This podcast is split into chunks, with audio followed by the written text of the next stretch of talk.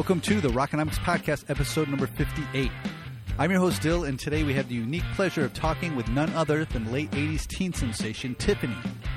Tiffany, for those of you as old as me, struck it big with her number one cover of I Think We're Alone Now, which occupied the Billboard Top 10 singles chart for two weeks in November of 87, alongside the likes of Springsteen, Madonna, and the king of pop himself, Michael Jackson. Her star gradually dimmed as the 90s taste changed, but she never went away and kept busy writing, recording, touring, and appearing on TV. I met up with Tiffany as she headed down the final stretch of the mixtape tour with the New Kids on the Block, Salt and Pepa, Naughty by Nature, and Debbie Gibson, and our conversation about fame and fortune at such a young age, taking control of her career, and writing and recording her latest album, Pieces of Me, went a little something like this.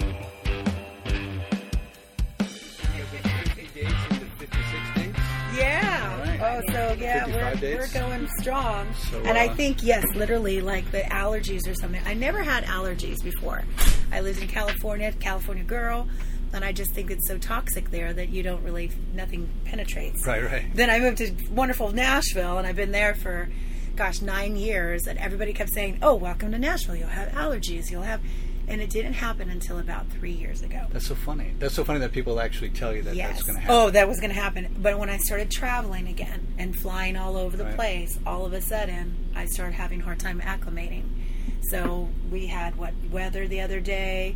It was raining. You're Yeah. all gooey, and then you step in and it's like blasts of air and air conditioning. I'm like, this is Yeah. the worst thing for me. but it was so muggy. I can't tell people to be miserable. You know, my poor makeup artist. She's trying to, she's sweating and trying to put makeup on. So I was like, well, I'll take the hit and be pretty. But and sure enough, it's attacked my throat. I can sing, but I just when I'm talking, so I sound more husky than No, that's than good. normal. I think people, I think people like that. So I'm doing a combination of whatever I can do today. A little lemon, a little Jim Beam, a little this, like a little bit of whatever will get it off the throat. So hence the it'll- it'll make it hence work. the uh, very very you know rock and roll vibe in here on my bus. I like that. I like that very much. Well, in, in in keeping with the podcast, you know, I do like to talk about um, money, for lack of a better description, but I don't want to be invasive. So Okay. anything you want. But what I'm particularly interested in is I've talked to a lot of, you know, producers, uh, a lot of session guys. Right. I'm getting the same type of story of how they came through, but I think you're you're unique in that you started so young. right. So I guess right off the top, I'm thinking what what I'd like to know is when did money first come into your consciousness as a performer or as a profession, you know, as a singer? Um, well, I mean, I think it's probably always been there in my subconscious because of, you know, my parents investing in my career, the lack of money. Um, you know, my mom made all my outfits, things like that. My dad had to work all the time and putting together a budget to get gas money to take me to my shows and all of that. I was doing country music at the time. Right. So, I mean, I started at nine years old professionally. Um, so, yeah, I knew the music industry cost money. Um, you didn't always get a return. it was for the love of it, you know. Um, I think it's a little harder sometimes, again, for like my parents or something, because I always get something out of it. Um, that connection with people. I'm living what my dream. I love to sing. I love the attention. And now, I, of course, I love to write music and share my music. But it's hard for people on the sidelines a little bit. Um, so I think that was, you know, a concern with my family. And then as I became famous, um, you know, I was I came from a layaway family um, that you know Zody's and Kmart and all Right, that kind of right, stuff. Um, but you know, all of a sudden I had money, and I think it made an impression on me. But I didn't quite know what to do with it. Right. I bought a big house. I bought the Chuck Norris property.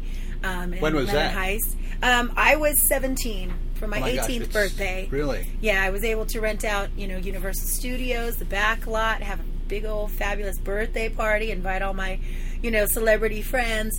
Um, I used money in that way, um, you know, and I was definitely interested in saving money. Um, I wanted to actually do a lot of different investments, like have a tour bus company.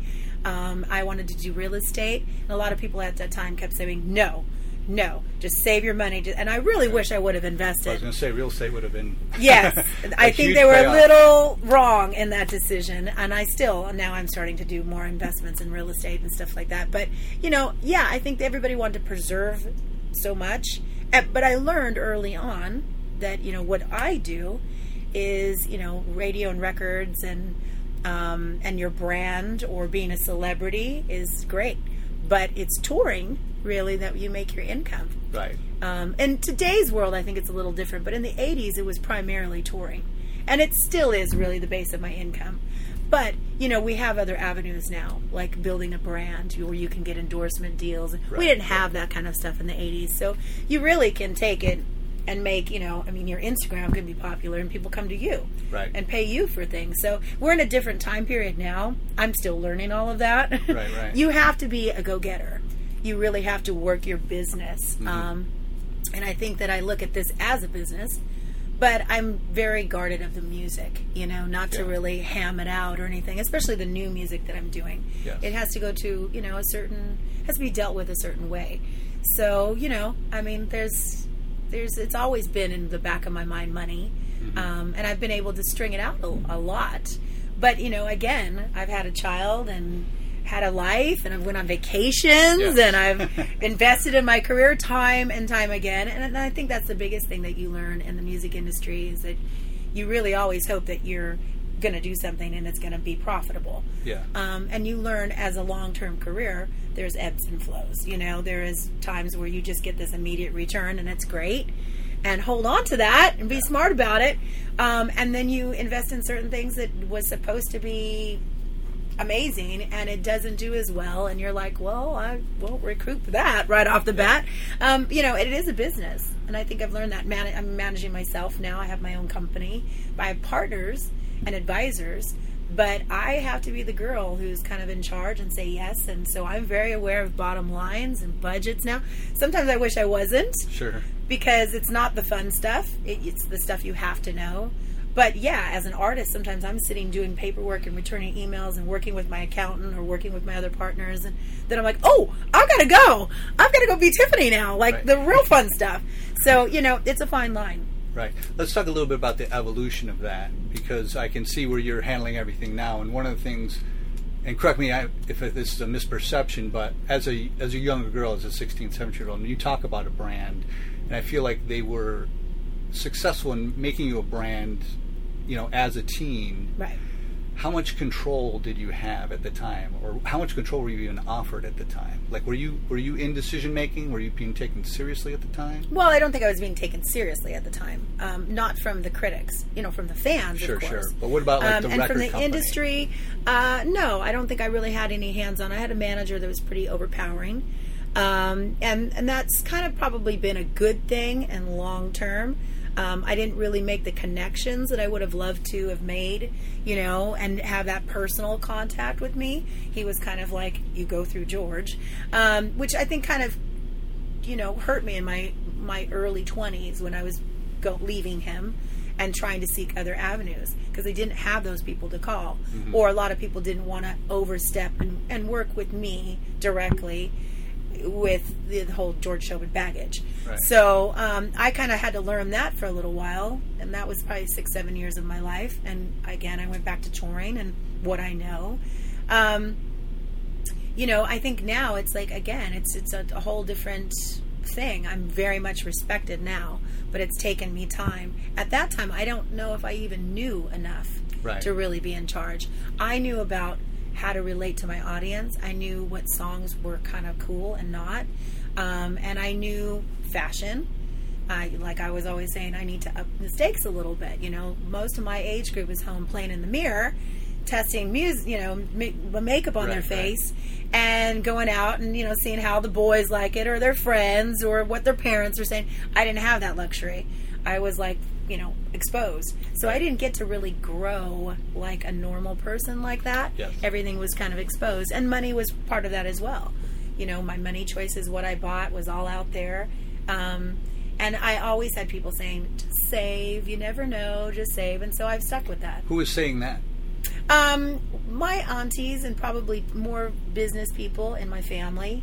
Um, you know, my ex- you know immediate family didn't really know a lot about you know having excessive money. Right. I mean, they just didn't. They weren't business people, um, loving people, wonderful people, but it was a lot for my family. But I had you know other people in the family, extended family, that were more you know business owners and uh, accountants and lawyers, and they were always, "This is great. Just keep a little bit to the side, and I, and I was lucky that I was able to do that. That's great. You know, definitely, and keep turning it over a little bit. But I mean, no, there's been periods of my life where we've went, had to go very lean. You know, I've never been homeless. I've never been on the streets, so I, you know, I'm very lucky. Um, you know, and I've never had to like, you know, refi my. I won't. I believe in a no debt policy. Right, right. So everything I do now is no debt. Um, I don't. If I want to do a musical adventure, I work my you know tail off to like make it happen and fund it myself, and that's it. We don't have any debt. So I think that's where artists kind of get into trouble. Yeah. Because it's one thing to like go, "Oh, you know, I borrowed money or I refied my house on this or I got an investor, which I think is sometimes the worst thing you can get because Yeah. usually they're not music business people, so they don't even understand the process. Um, but you know, it's it's that whole feeling of owing someone. Um, and for me, you know, I rather go into music feeling like I owe myself a good album and I, you know, owe it to my fans to be happy and present when I'm working it, not worried about financial, you know, Yeah. problems. So I really kind of did that. I started doing that probably about 15 years ago. Uh, and it's worked for me. Now you speak about the ebb and flow about the business, which I think is funny because to me the business is still the blueprint is still being worked out. Yes. Like I look at Mick Jagger's, you know, the Beatles and the Stones. I mean, aside from Elvis and the, you know, Little Richard, it's like the pioneers of rock are still doing it. Right. So I feel like it's still Yes. learning. So it's interesting that whole ebb and flow. That you know, I think more people now know if they have success now, it's like, well, there could be a dip, then there could be, you know, people get older, they get a little bit more money, more money they get nostalgia, Right. you can come back. But that said, I'm, I'm looking at your what I'm assuming is your first dip, but you had a four record deal with MCA. Was that right? Right. So at the conclusion of that, um, times are changing. We're into I think we're into the '90s, early '90s. Where's your Where's your head at? Where's your head at, and like what your next five years are going to be, or just what the future is going to be?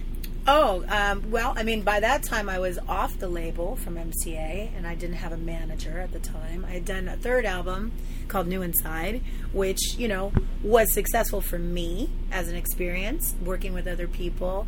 Um, I was working out of New York. I think I grew a lot as an artist.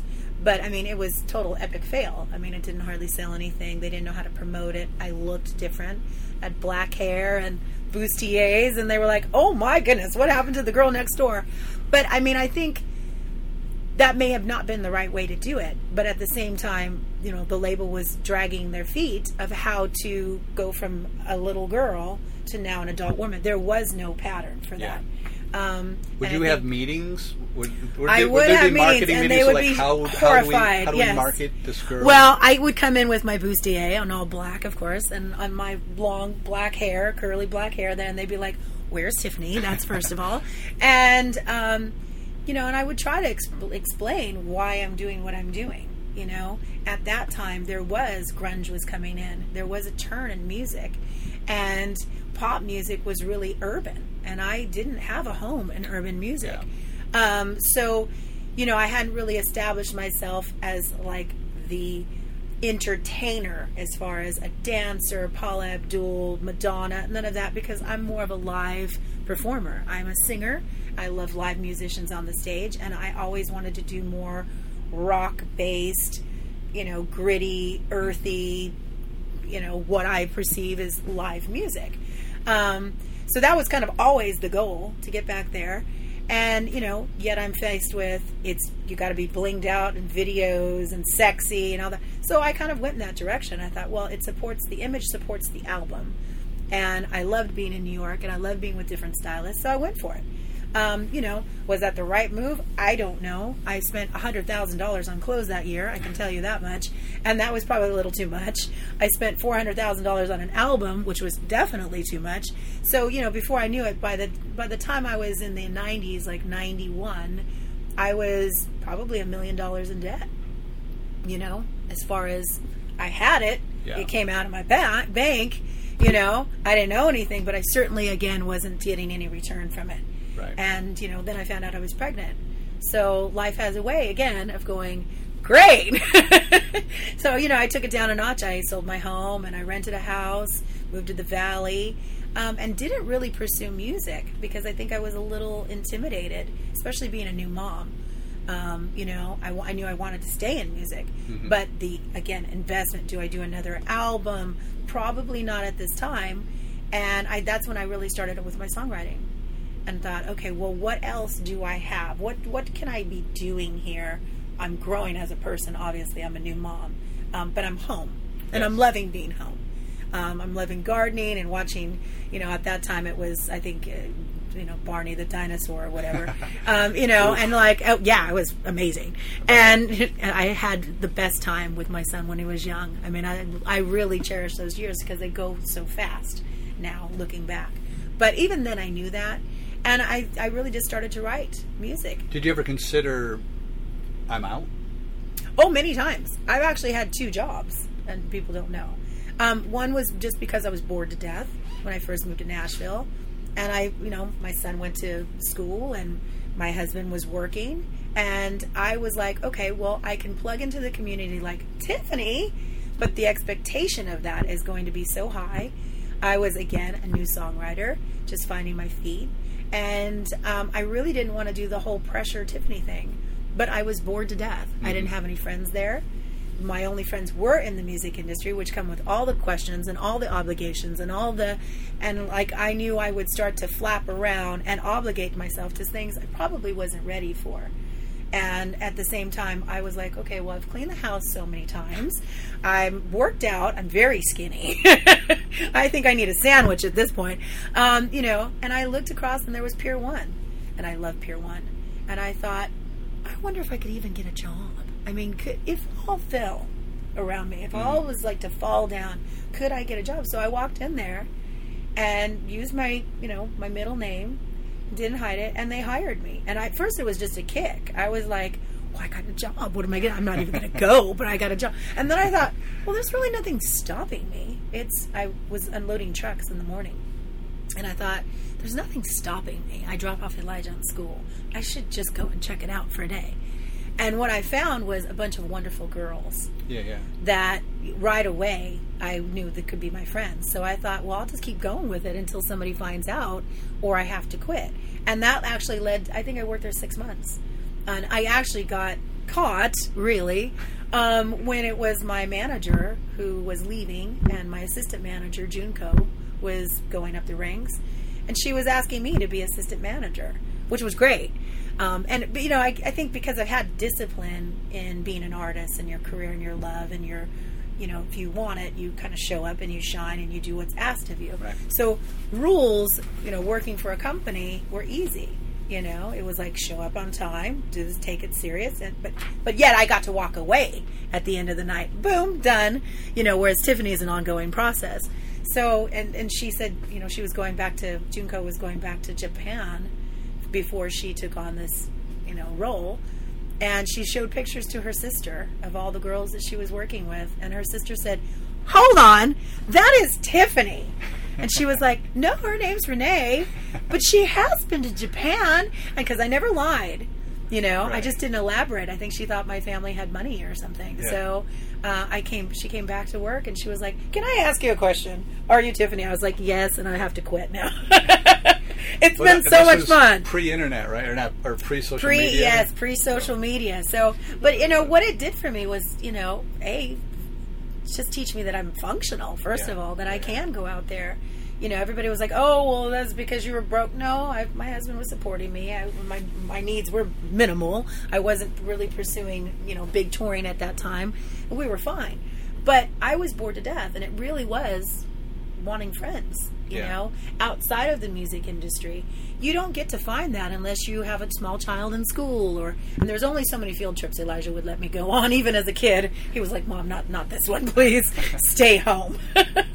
I mean you know people don't realize like celebrities have those regular problems you know Yeah. with their family or with feeling like you know could i function as a normal person um, you know a lot of celebrities never have that where they have to take another job but for me it was a growth spurt Yeah. it really was a challenge for me and to see if i could even hang in the real world and what i had to offer I mean, mine was the, the funniest thing because we had a lot of celebrities coming into the store, And I and I, I would be in the back, so I would unload the trucks. I had to be there at like six o'clock in the morning. I was done by like twelve or something. Right.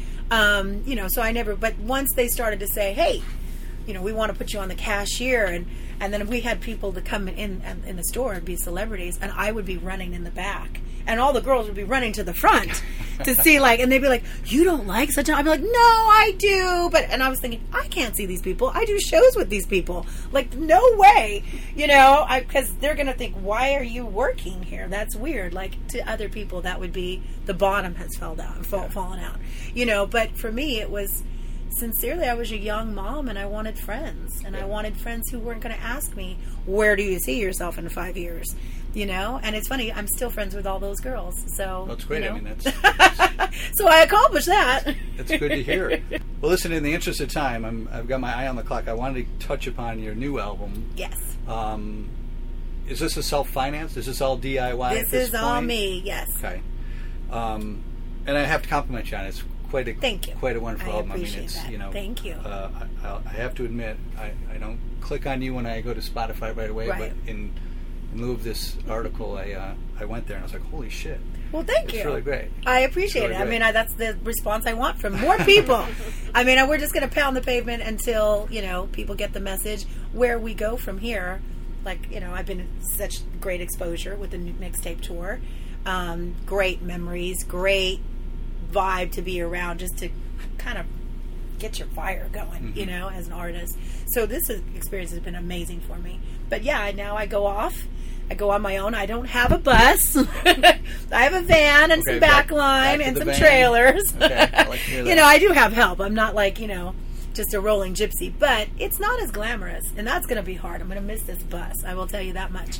You know, it does suck to like truthfully feel like you can't just sustain this. Right, you know, right. I'm sure all of us are feeling that. You know, but um, you know, there's a magic into what I'm doing as well, grassrootsing it and building it and traveling all over. Which I mean, for me, I'm successful right now in my own head because I'm on planes again. I didn't fly for ten years. So I really am starting at a disadvantage, reintroducing myself even to my original fan base. They haven't seen me in parts of the world in over 10 years and begging me to come. Now they're getting, you know, the new music and they're loving it. Of course, we always do the old school stuff, but I'm building my brand like you said, and it's a it's an investment time. Now I'm curious, do you have an audience or a venue that you can go and play, not play the hits? I wouldn't do that. I just I wouldn't do it. Not even like know. I'm thinking like when you're in Nashville, a small room or a workshop or anything. Just I mean, yes, I've done showcases where it's just pieces of me or my new material, but somehow be, before the end of the night, somebody's always asking for a little. I think we're alone now, Right. Um, so we may not do the whole song, but we'll reminisce a bit. I don't take that in offense or anything, and my guys are ready to play it in a heartbeat. Um, you know, now I've done it more rock, and I love the new version. It's everything I've ever wanted. I loved, you know, I think we're now alone now the original recording, uh, even though I didn't want to record it because I thought it was so dance. But now what I'm doing with it um, is really exciting. I just think it's got some grit and some earth, and and it complements my music. So it's all one package now to me. Okay. There's no more, you know. Now I'm going to do because that was getting a little schizophrenic. You know, now I'm going to do retro, and now I'm going to do new. and It was all jumbled up in my set. Sure. So I've that. kind of wor- reworked the old stuff, which they're good songs. And when you have a good song, you can take them in a million different directions, and they will still last the test of time. Um, and I'm very lucky to have that. So I'm just bringing the new stuff, the old stuff, into the new light. And you're, I got a quote that you said, I'm in total control of my music now. Yes. You got the people around you that were on the same page. Was that hard to find? Was it hard to find your, your band of gypsies? It's been like, um, yeah. I mean, there was days that I just didn't even think I would find these people.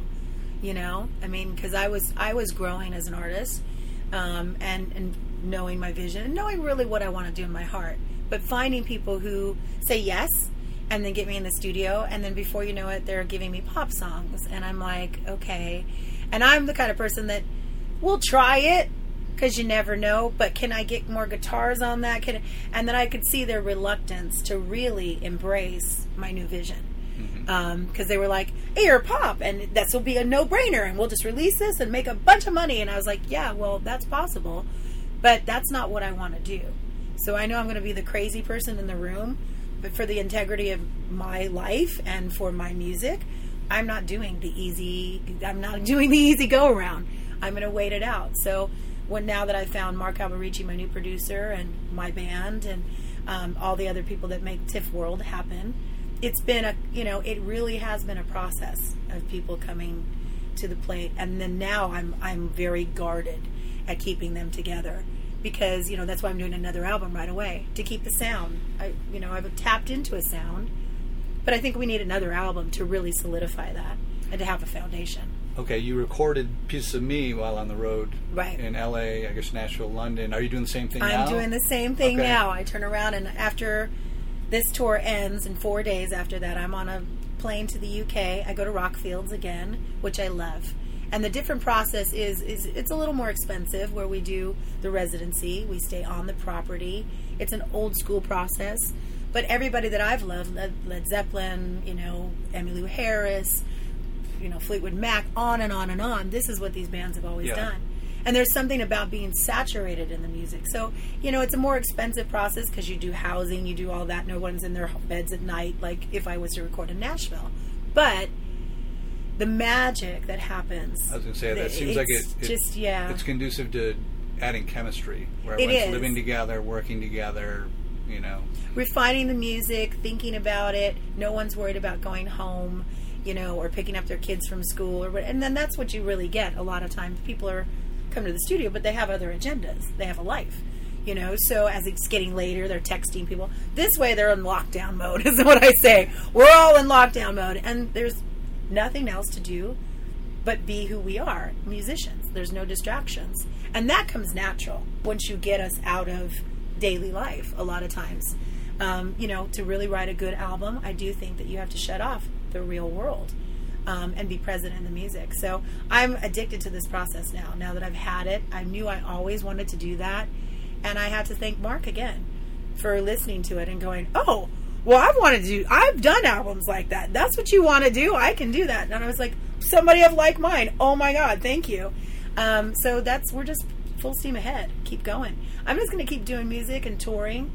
I've got a lot of other stuff. I do you know i'm working on building my brand. So cookbooks other things that are all things tiff world a lot more in my merch investment in that um, because i have a lot of women who are back in my world now. So they love fashion and clothes and cooking and and just knowing about me as a person. Have you ever used? I know you've done uh, movies like sci-fi, the sci-fi movies. You've done cameos and stuff like that. Right. Are you? Do you see that as? Are, are you? Are you kind of? Well, I don't want to make it sound rude, but is it? Are there Go times ahead. where it's? is, is there times this where is the music industry. but is there times where that's a money grab and you can use that money to do the things you're more passionate about? well, it's an exposure thing uh, more than anything. Yes, of course, it's great just to make a little money here and there, but I don't think you're going to make it big. You know, with a little trickle. It depends on where you're at. I mean, there's definitely some of my friends that are working it hard. They can ask you know, oodle amounts to just say hello on a video, but I'm not in that situation. So for me, it's an exposure thing. The more that I can have my presence, people know that I'm, you know, here. This has been great, the mixtape tour. Um, you know, that's what I need. So that people will go, oh, she's live and she's breathing, and she is actually good. I want to go to her show. I want to click on her Instagram. I want to. So I'm actually doing a thing called Tea Thoughts right now, which is more um, you know, I'm not really somebody who's really embraced a lot of the social media. I mm-hmm. have, but not maybe always doing videos behind it. So now is the time for me to do that, especially with the album. I'm doing the documentary, all the making behind the scenes, it's things that Of what- not, of the album know, you're recording The album I'm recording now. Oh, that'd be great. And then Tea Thoughts is really going to be random stories of me talking about my life like we're doing now. It could be a money thing. It could be the album. It could be a personal issue. It could be I'm feeling lonely guys today. It could be you know whatever it is. I just want to have more of that connection with the fans and I think that that is really the most important thing, and then have the back end a great live performance and the music that sustains. Right. So that's kind of the plan when TIFF World right now. You know, That sounds great. Can I have two more minutes? Just I have the final, I have final five. Sure. The same questions everybody Sure. gets. They're kind of for this. absolutely. First question is, and apologize for LA residents because this hits close to home, but if your house is on fire, your loved ones are safe, what do you go back in and get that has the most sentimental value that's part of your music career? It's part of my music career. Um, well, for me, I would be grabbing all my videotapes and things like that. I still have all my VHS Okay. and stuff. They've been put on CDs now, but I mean, just my memorabilia.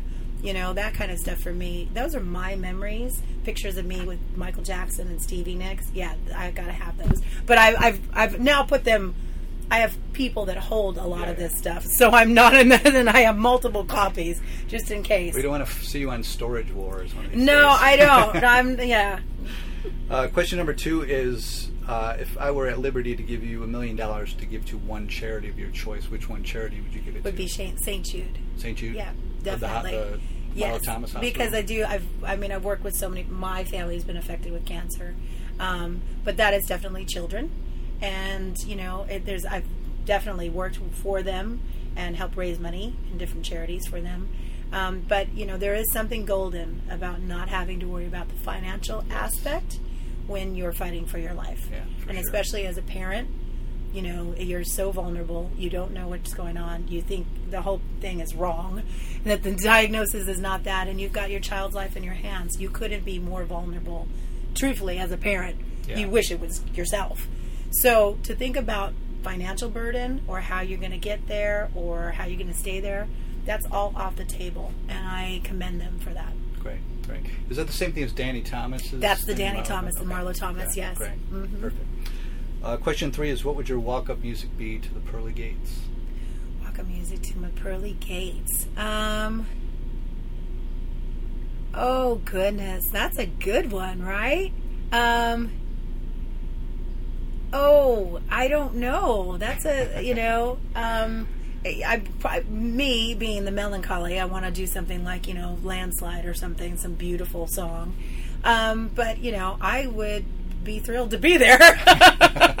so probably walking on sunshine would be more like it. That's a good one. On the, the reverse of that, what's stuck on repeat in hell? oh, um, stuck in repeat in hell. Um, well, geez, I don't know. It would definitely be something dark. Um, you know, I, I don't know. I- I- could you have comfort there? uh, maybe that I would be what- la- what- what maybe would- that would be landslide because something didn't go right. I was going to say, what, maybe the question I, I guess I'm always positioning it as what what would make it hell to have to hear the song over? Oh, and the over and same over song over, over Yeah. and over. Oh, I don't want to dog anybody out, but um, right now, I would think for me, as as just being an auntie, and now again being around all these ladies with kids and stuff. So we've had a lot of kid conversations lately. Um, Baby Shark would be the song that I would not want to hear over and over, and have heard a lot through this tour. I thought, I thought you were going to go Barney, but that's you know, just as same. No, baby shark, shark, shark, because it's never ending. It's, it can be baby shark and baby's friend and baby's you know cousin and I yeah, it gets involved in the whole family there. All right. Uh, final question is: uh, What's the best concert you've ever witnessed as a fan yourself? oh, the best concert I've ever witnessed is probably Bruce Springsteen. When, when and Um, where? Oh, it was probably 87, 88. Um, where it was on the East Coast, I don't remember exactly where, but I was taking a flight, so I had to leave actually early, and he was going on three hours. Place for yeah. and playing and playing and just you know again i didn't realize that i was a bruce springsteen fan. I became a bruce springsteen fan that night. I went because of my manager. Right. and of course i like bruce springsteen but you know i didn't get a chance to meet him which is a bummer. Um, and that's actually somebody that i would love to work with. Um, but you know truthfully i spent a lot of time listening to bruce springsteen as a writer because there's something about his songs, him and John Mellencamp, that talk about the average man, Yeah, yeah. the working guy, you know, which is really the working woman as well, you know, um, and the day to day life and the hustle and the letdowns and the breakups and the, you know, all of that. And I think they represent that and and speak so clearly about that Right. feeling and everyone can identify. with that and through their music and it's a very hard thing to do actually to write fluidly about that really and to make it a message and a you know and, and make sense and, and to really make it a good song Yeah. i mean you can write something that's just a run-on sentence and it's like an album cut but to make a hit out of something like that takes a talent Yeah, for sure. so I surround myself constantly with these writers, um, and ma- amazing artists, of course, but you know, writers. Because I definitely, is even for me, I want to branch out with just you know writing about love or writing about heartbreak. It's pretty not easy. You just have to be vulnerable. But to write a band again, a day to day going to my job, I just got fired. You know, now I'm going home to a crappy apartment. My wife left me to make it not country and to make it cool and make it an anthem and successful. You know, it takes a lot. it's, It's it's a talent. So I really do listen to all these different writers. I was just listening to Frank Zappa actually, and he was saying the same thing. You know, he never wanted to write lyrics to his music. He was a musician. So if he was going to write lyrics, he was going to write something that applied to him. But he wrote crazy stuff. I mean, that we totally do, wouldn't relate to, but yet he made it relatable in a different way. And again, that as an artist is a craft that I, I hope to tap tap into and be better as an artist and as a lyricist and as a songwriter to tell these stories because that's what I do. I'm around all these people all day long, listening to their stories and their life, and I'm a storyteller. So I definitely would like to branch out with my music and get more creative and more, um, I guess, dig deeper a little bit. That's kind of next on the horizon. Is the new material coming to you easier, or to your point, are you are you finding yourself it maybe be easy and you don't want it to be easy? You got to dig. Um, well, this album is a little designed a little differently. I think I've did a million miles, and that was showing myself as a vocalist and a songwriter. This album, Pieces of Me, um, definitely tapped into more of the rock, more of what I was going through. So the you know the album that I'm working on now is going to be a little more tailor made for this experience, a little bit more easier for people to probably just digest. So not pop by any means, but um, uh, maybe a little more lighthearted. And you know, I've had some great fun in the last six months, so that's kind of where I'm at. I've kind of come through the muck, you know, in a way, and the healing of people passing in my life and getting a divorce and all these things. And I'm, I've had time to digest them a little bit more. So I'm coming into the beauty now and and I think that's great because I want to express that with my fans, and I think that you know that's what we kind of did here, you know, and we're all kind of going through seasons in our life where it's not great, and then we come out of that cloud, hopefully, um, and you know we want to talk about that. Hey, I'm finding the new me. Hey, I'm putting new things on myself. Hey, I'm doing things I never thought I would do, and what that feels like. So that's going to be some of the reflective on this album. All right, looking forward Thank to you. it. Well, Tiffany, Thanks, thanks, for taking the time. Oh well, This is great. thank you. Thanks for hanging on on my bus. I appreciate it. Have a great show tonight. Thanks. Take care.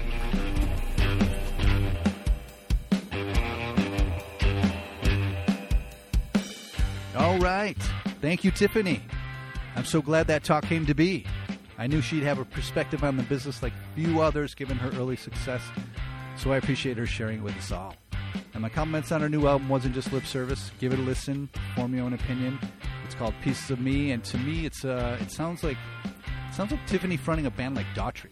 It's very melodic, but it's got that rock edge for sure. So give it a listen. The first track is really, really good. You know, so invest three minutes and like 58 seconds of your time and uh, take it from there. Okay, next week we'll be back with a one of a kind episode featuring three drummers from one of this summer's hottest tour lineups. So follow us on Facebook, Instagram, and Twitter to stay on top of that. All right, episode 58 is being filed away as over and done. Until next time, good night, Cleveland.